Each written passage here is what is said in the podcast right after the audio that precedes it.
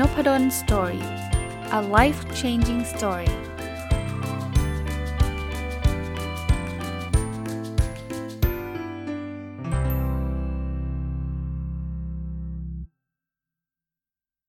สวัสดีครับ ยินดีต้อนรับเข้าสู่นพดล Story Podcast นะครับ แล้ววันเสาร์ยินดีต้อนรับและเข้าสู่รายการ Weekend Entrepreneur นะครับ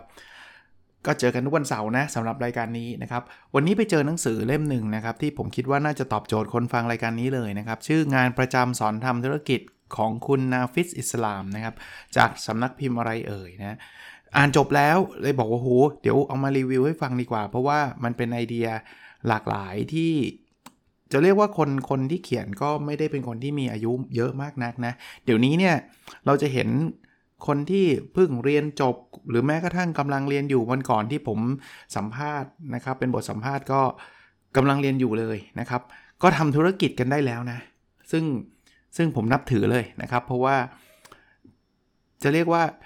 แหมหลาย ๆ คนเนี่ยรู้คิดพอคิดถึงคาว่าธุรกิจเนี่ยก็รู้สึกว่ามันยากนะ มันจะต้องรอนู้นรอนี้รอนั้นเต็มไปหมดนะครับ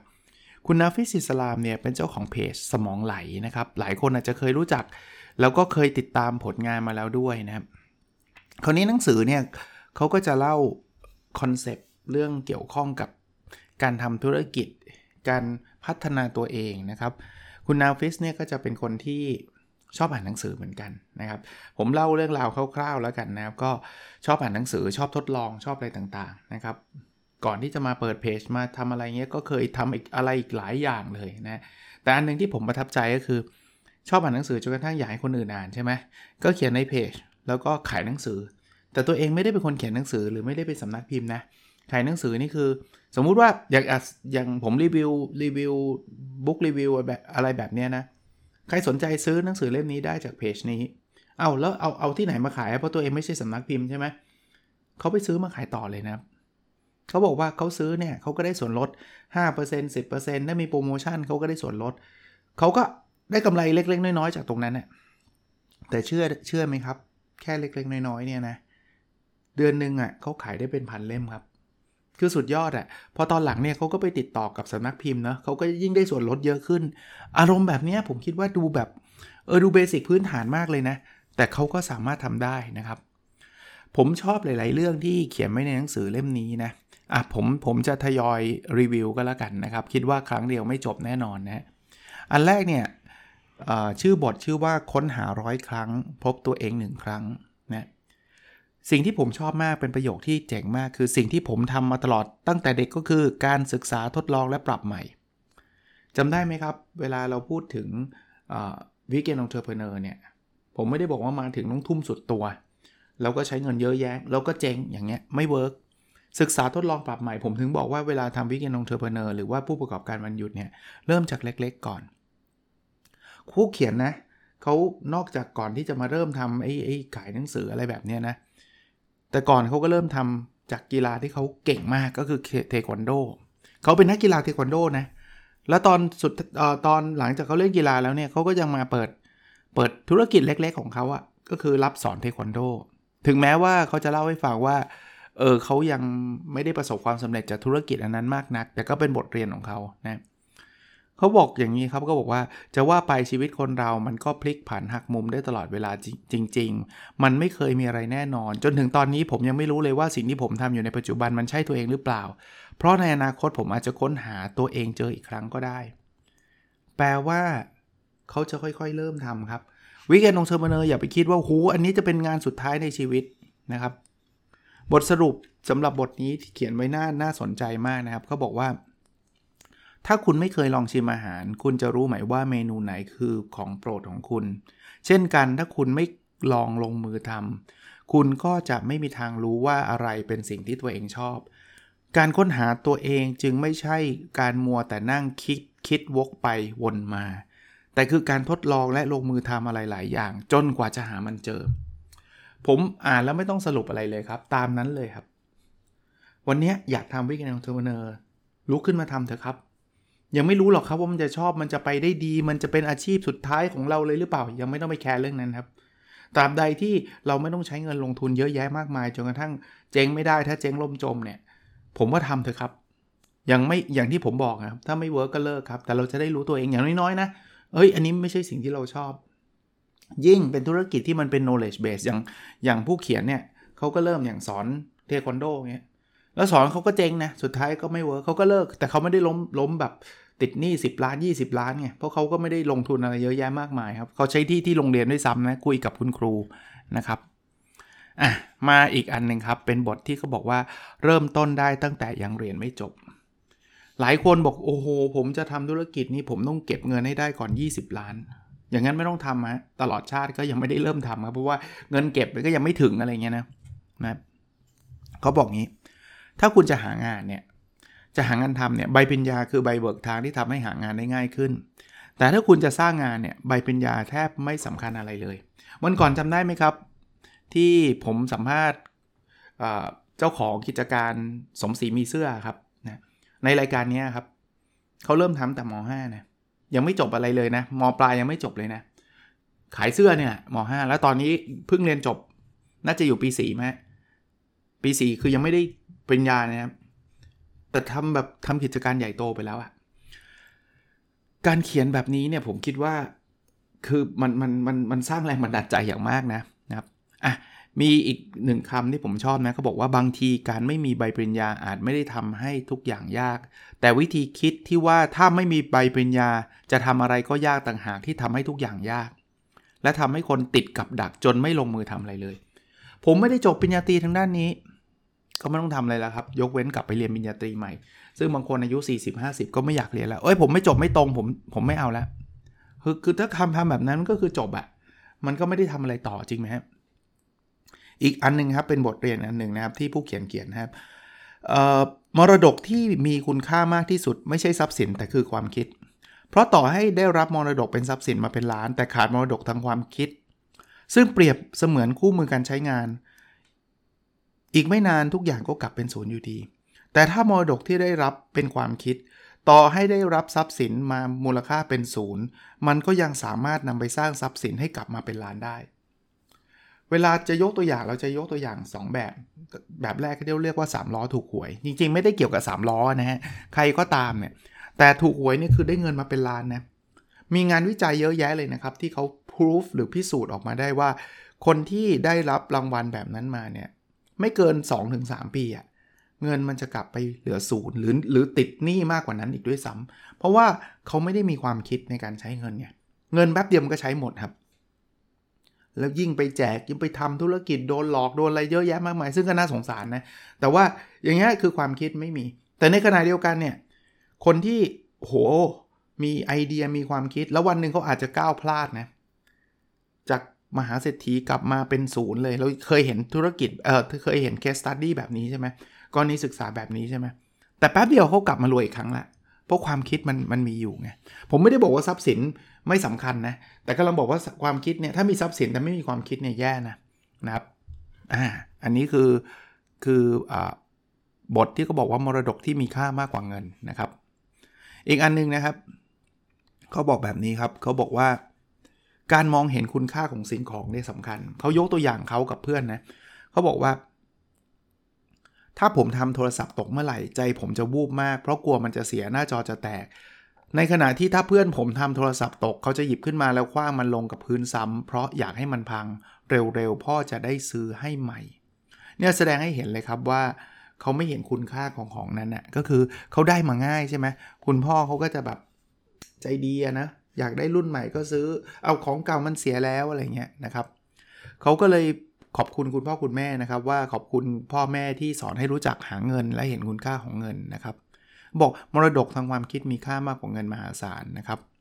แล้วสิ่งที่ผมถูกปลูกฝังมาก็คือให้เชื่อในการลงมือทำอ่าอันนี้เป็นอีกอันหนึ่งที่ที่เขาพูดอยู่ตลอดเวลาเลยครับกับอีกบทหนึ่งเป็นเรื่องของสำเร็จการศึกษาคือจุดสิ้นสิ้นสุดจริงหรือเปล่านะ บทสรุปของบทนี้คือการเรียนไม่ใช่จุดจบที่แท้จริง แต่มันคือจุดเริ่มต้นของชีวิตจริงต่างหาก เวลาบอกจบการศึกษาเนี่ยส่วนตัวผมมักจะต่อยอดให้ว่า คือมันไม่ได้จบหรอกนะศึกษาเนี่ยมันแค่จบมหาวิทยาลัยเท่านั้นเอง จริงๆ มันคือการสตาร์ทชีวิตการทำงาน ซึ่งยังอยู่อีกอยู่กับเรายาวนานนี่ฝากไว้สำหรับคนเพิ่งเรียนจบนะเราเรียนจบมหาลัยใช่ครับ แต่เราไม่ได้จบการศึกษาหรอกศึกษามันต้องศึกษาตลอดชีวิตนะครับ ก็ก็เขาบอกว่ามหาวิทยาลัยไม่ใช่สิ่งสุดท้ายของชีวิตนะ แต่คือหนึ่งในหลายกระบวนการที่จะทำให้เรารู้ว่าจะต้องทำอย่างไร ชีวิตจึงจะประสบความสำเร็จและมีความสุข ปัจจุบันผมก็ยังเรียนรู้อยู่นะครับ ผมก็ยังไม่ได้รู้สึกว่าเฮ้ยตอนนี้ผมรู้ทุกอย่างในโลกนี้แล้วนะที่ผมได้อ่านหนังสือทุกวันนี้แรงบันดาลใจอย่างหนึ่งที่ผมทำให้ผมได้อ่านคือ มันคือการได้เรียนรู้สิ่งใหม่ ๆ แม้กระทั่งคนเขียนเนี่ยอายุต่างกับผมเป็นอาจจะเกือบครึ่งอะนะครับ ผมว่าเขาเขาอายุยี่สามนะ ตามที่เขาเขียนไว้ในเนี้ย ผมอายุ 49 แล้วอะเพราะนั้นเนี่ยมันมันห่างกันครึ่งหนึ่งอะแต่ผมก็ได้เรียนรู้อะไรหลาย ๆ อย่างจากเขานะ อย่างเงี้ยคือคือการเรียนรู้นะครับอ่าอีกอันนึงครับก็บอกว่าจากวันที่ผมได้เริ่มทำงานแบบจริง ๆ จัง ๆ ครั้งแรกตอนอายุ 14 จนวันนี้เกือบ 10 ปีทำตั้งแต่14 นะ 10 ปีคือ 23 24 ใช่ไหมทำให้ ผมค้นพบอะไรบางอย่าง นั่นก็คือสิ่งที่ทำให้เรามาถึงจุดที่ยืนอยู่ จะไม่สามารถทำให้เราก้าวไปถึงจุดที่ต้องการได้ คือมันแปลว่าแบบนี้ ถ้าเรายังคงทำในสิ่งที่เหมือนเดิม เราก็จะได้ผลในสิ่งที่เหมือนเดิม แต่ถ้าเกิดเราต้องการอะไรที่มันต่างไปจากเดิม เราก็คงต้องทำอะไรที่ต่างไปจากเดิม มีหนังสือเรื่องเรื่องนี้เลยนะครับ ว่าอะไรที่คุณทำให้คุณมาถึงตรงนี้ อาจจะไม่ได้เป็นสิ่งที่จะทำให้คุณไปถึงจุดที่คุณ คุณคุณอยากได้ในที่สุดนะครับ ก็ก็ต้องพยายามค้นหากันต่อไปนะครับ อีกอันที่ชอบนะครับก็บอกว่าสิ่งที่ผมคิดอยู่ทุกวันคือ เราทำอะไรอยู่ เราอยู่เพื่ออะไร แล้วเรากำลังจะเดินไปไหนทำไมรู้สึกมองไม่เห็นเป้าหมายของตัวเองเลย และถ้าเรายังคงปล่อยเวลาผ่านไปแบบนี้ชีวิตเราจะจบตรงไหน คือคือเป็นการสะท้อนคิดภาษาอังกฤษเรียกว่า reflection ผมว่าหลาย ๆ ครั้งเนี่ยเราทำตัวเป็นออโต้พายロก็คือทำอะไรก็ทำไปตอนเช้าตื่นมา8โมงก็ไปทำงานไปทำงานกลับบ้านอะไรเงี้ยก็ได้ครับ แต่ว่าถ้าเกิดเราอยากที่จะปรับปรุงชีวิตเราทำให้ชีวิตเรามันดีขึ้นเนี่ย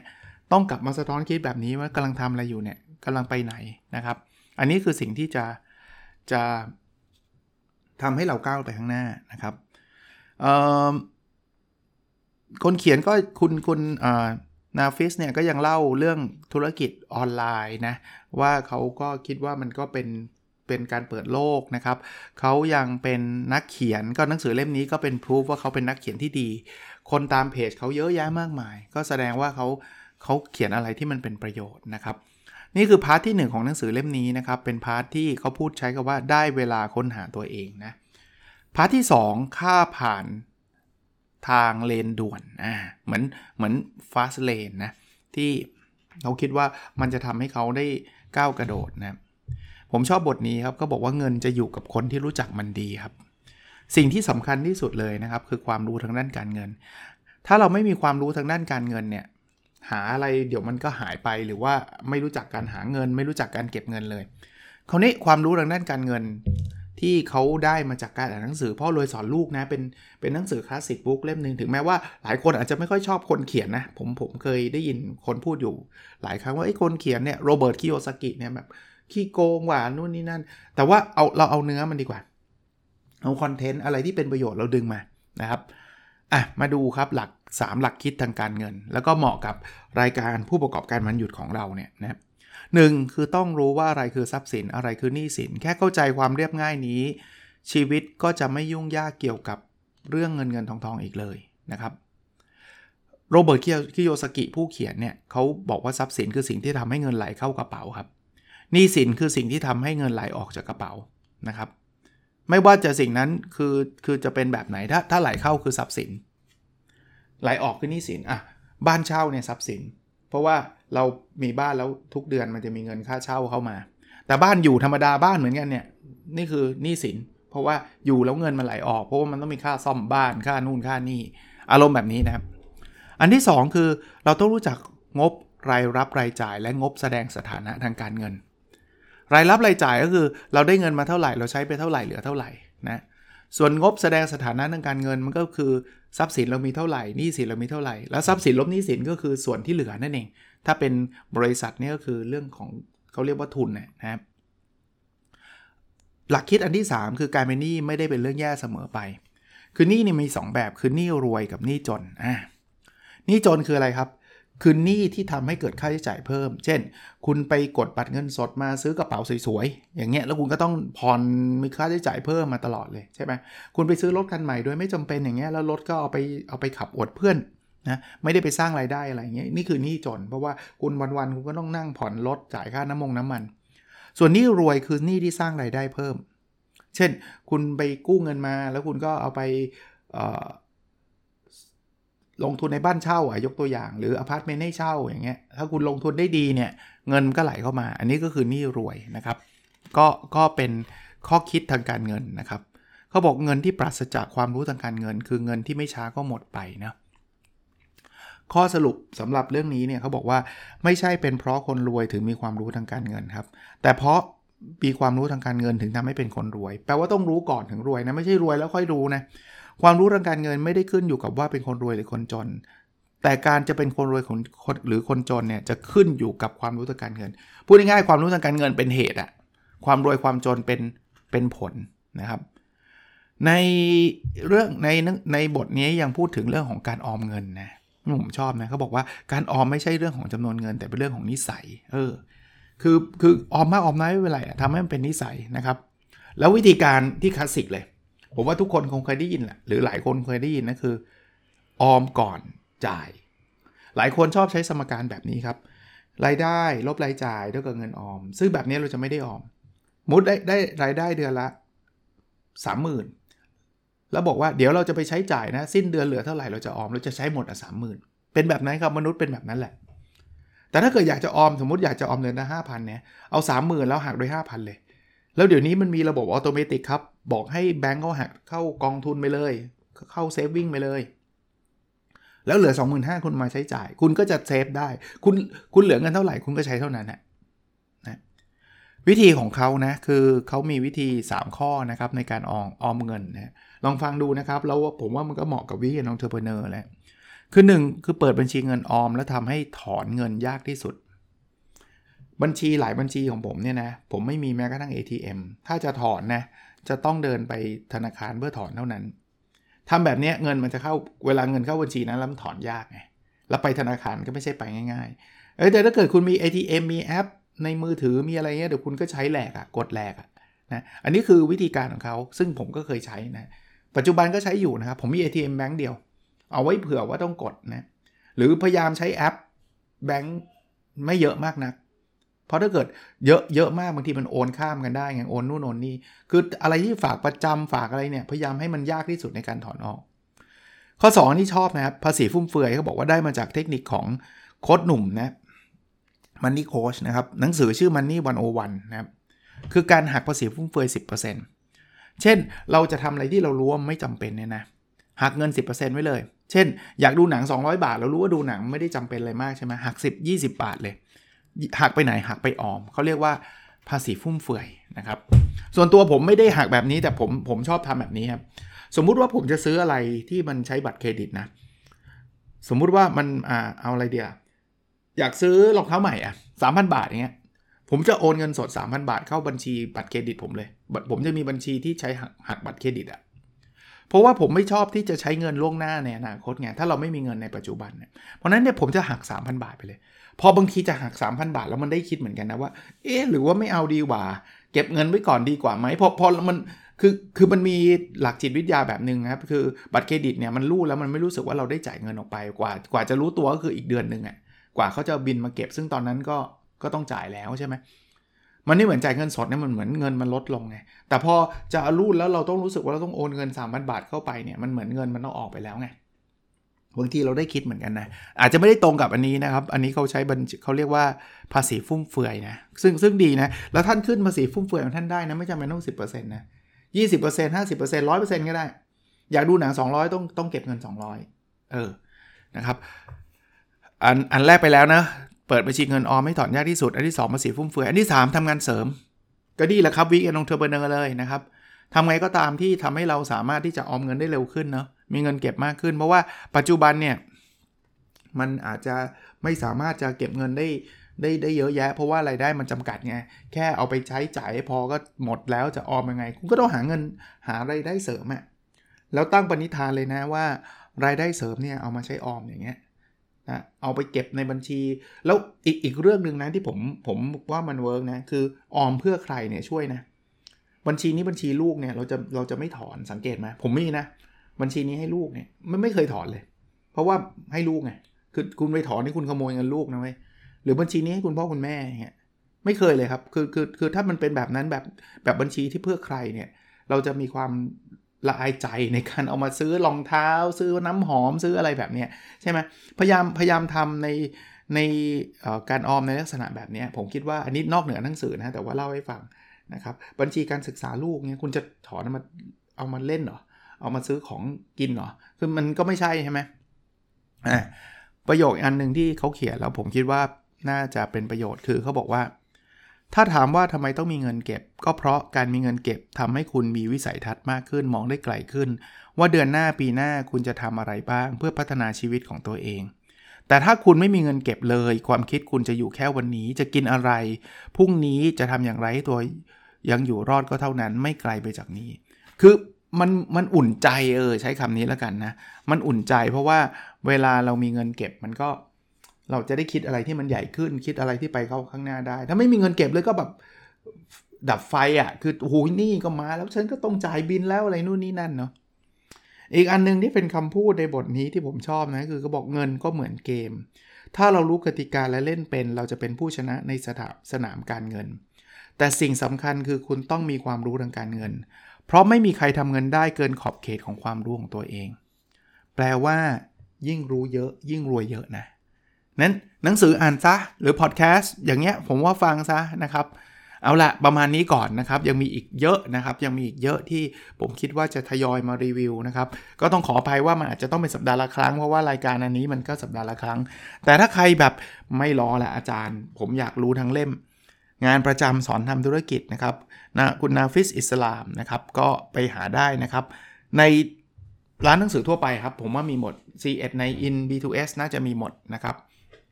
โอเคนะครับ ก็หวังว่าทุกคนจะได้ประโยชน์นะครับ กับรายการวิกเกน n ์ e เ p อร์เนอร์นะครับ แล้วเราพบกันในสดถัดไปนะครับ สวัสดีครับ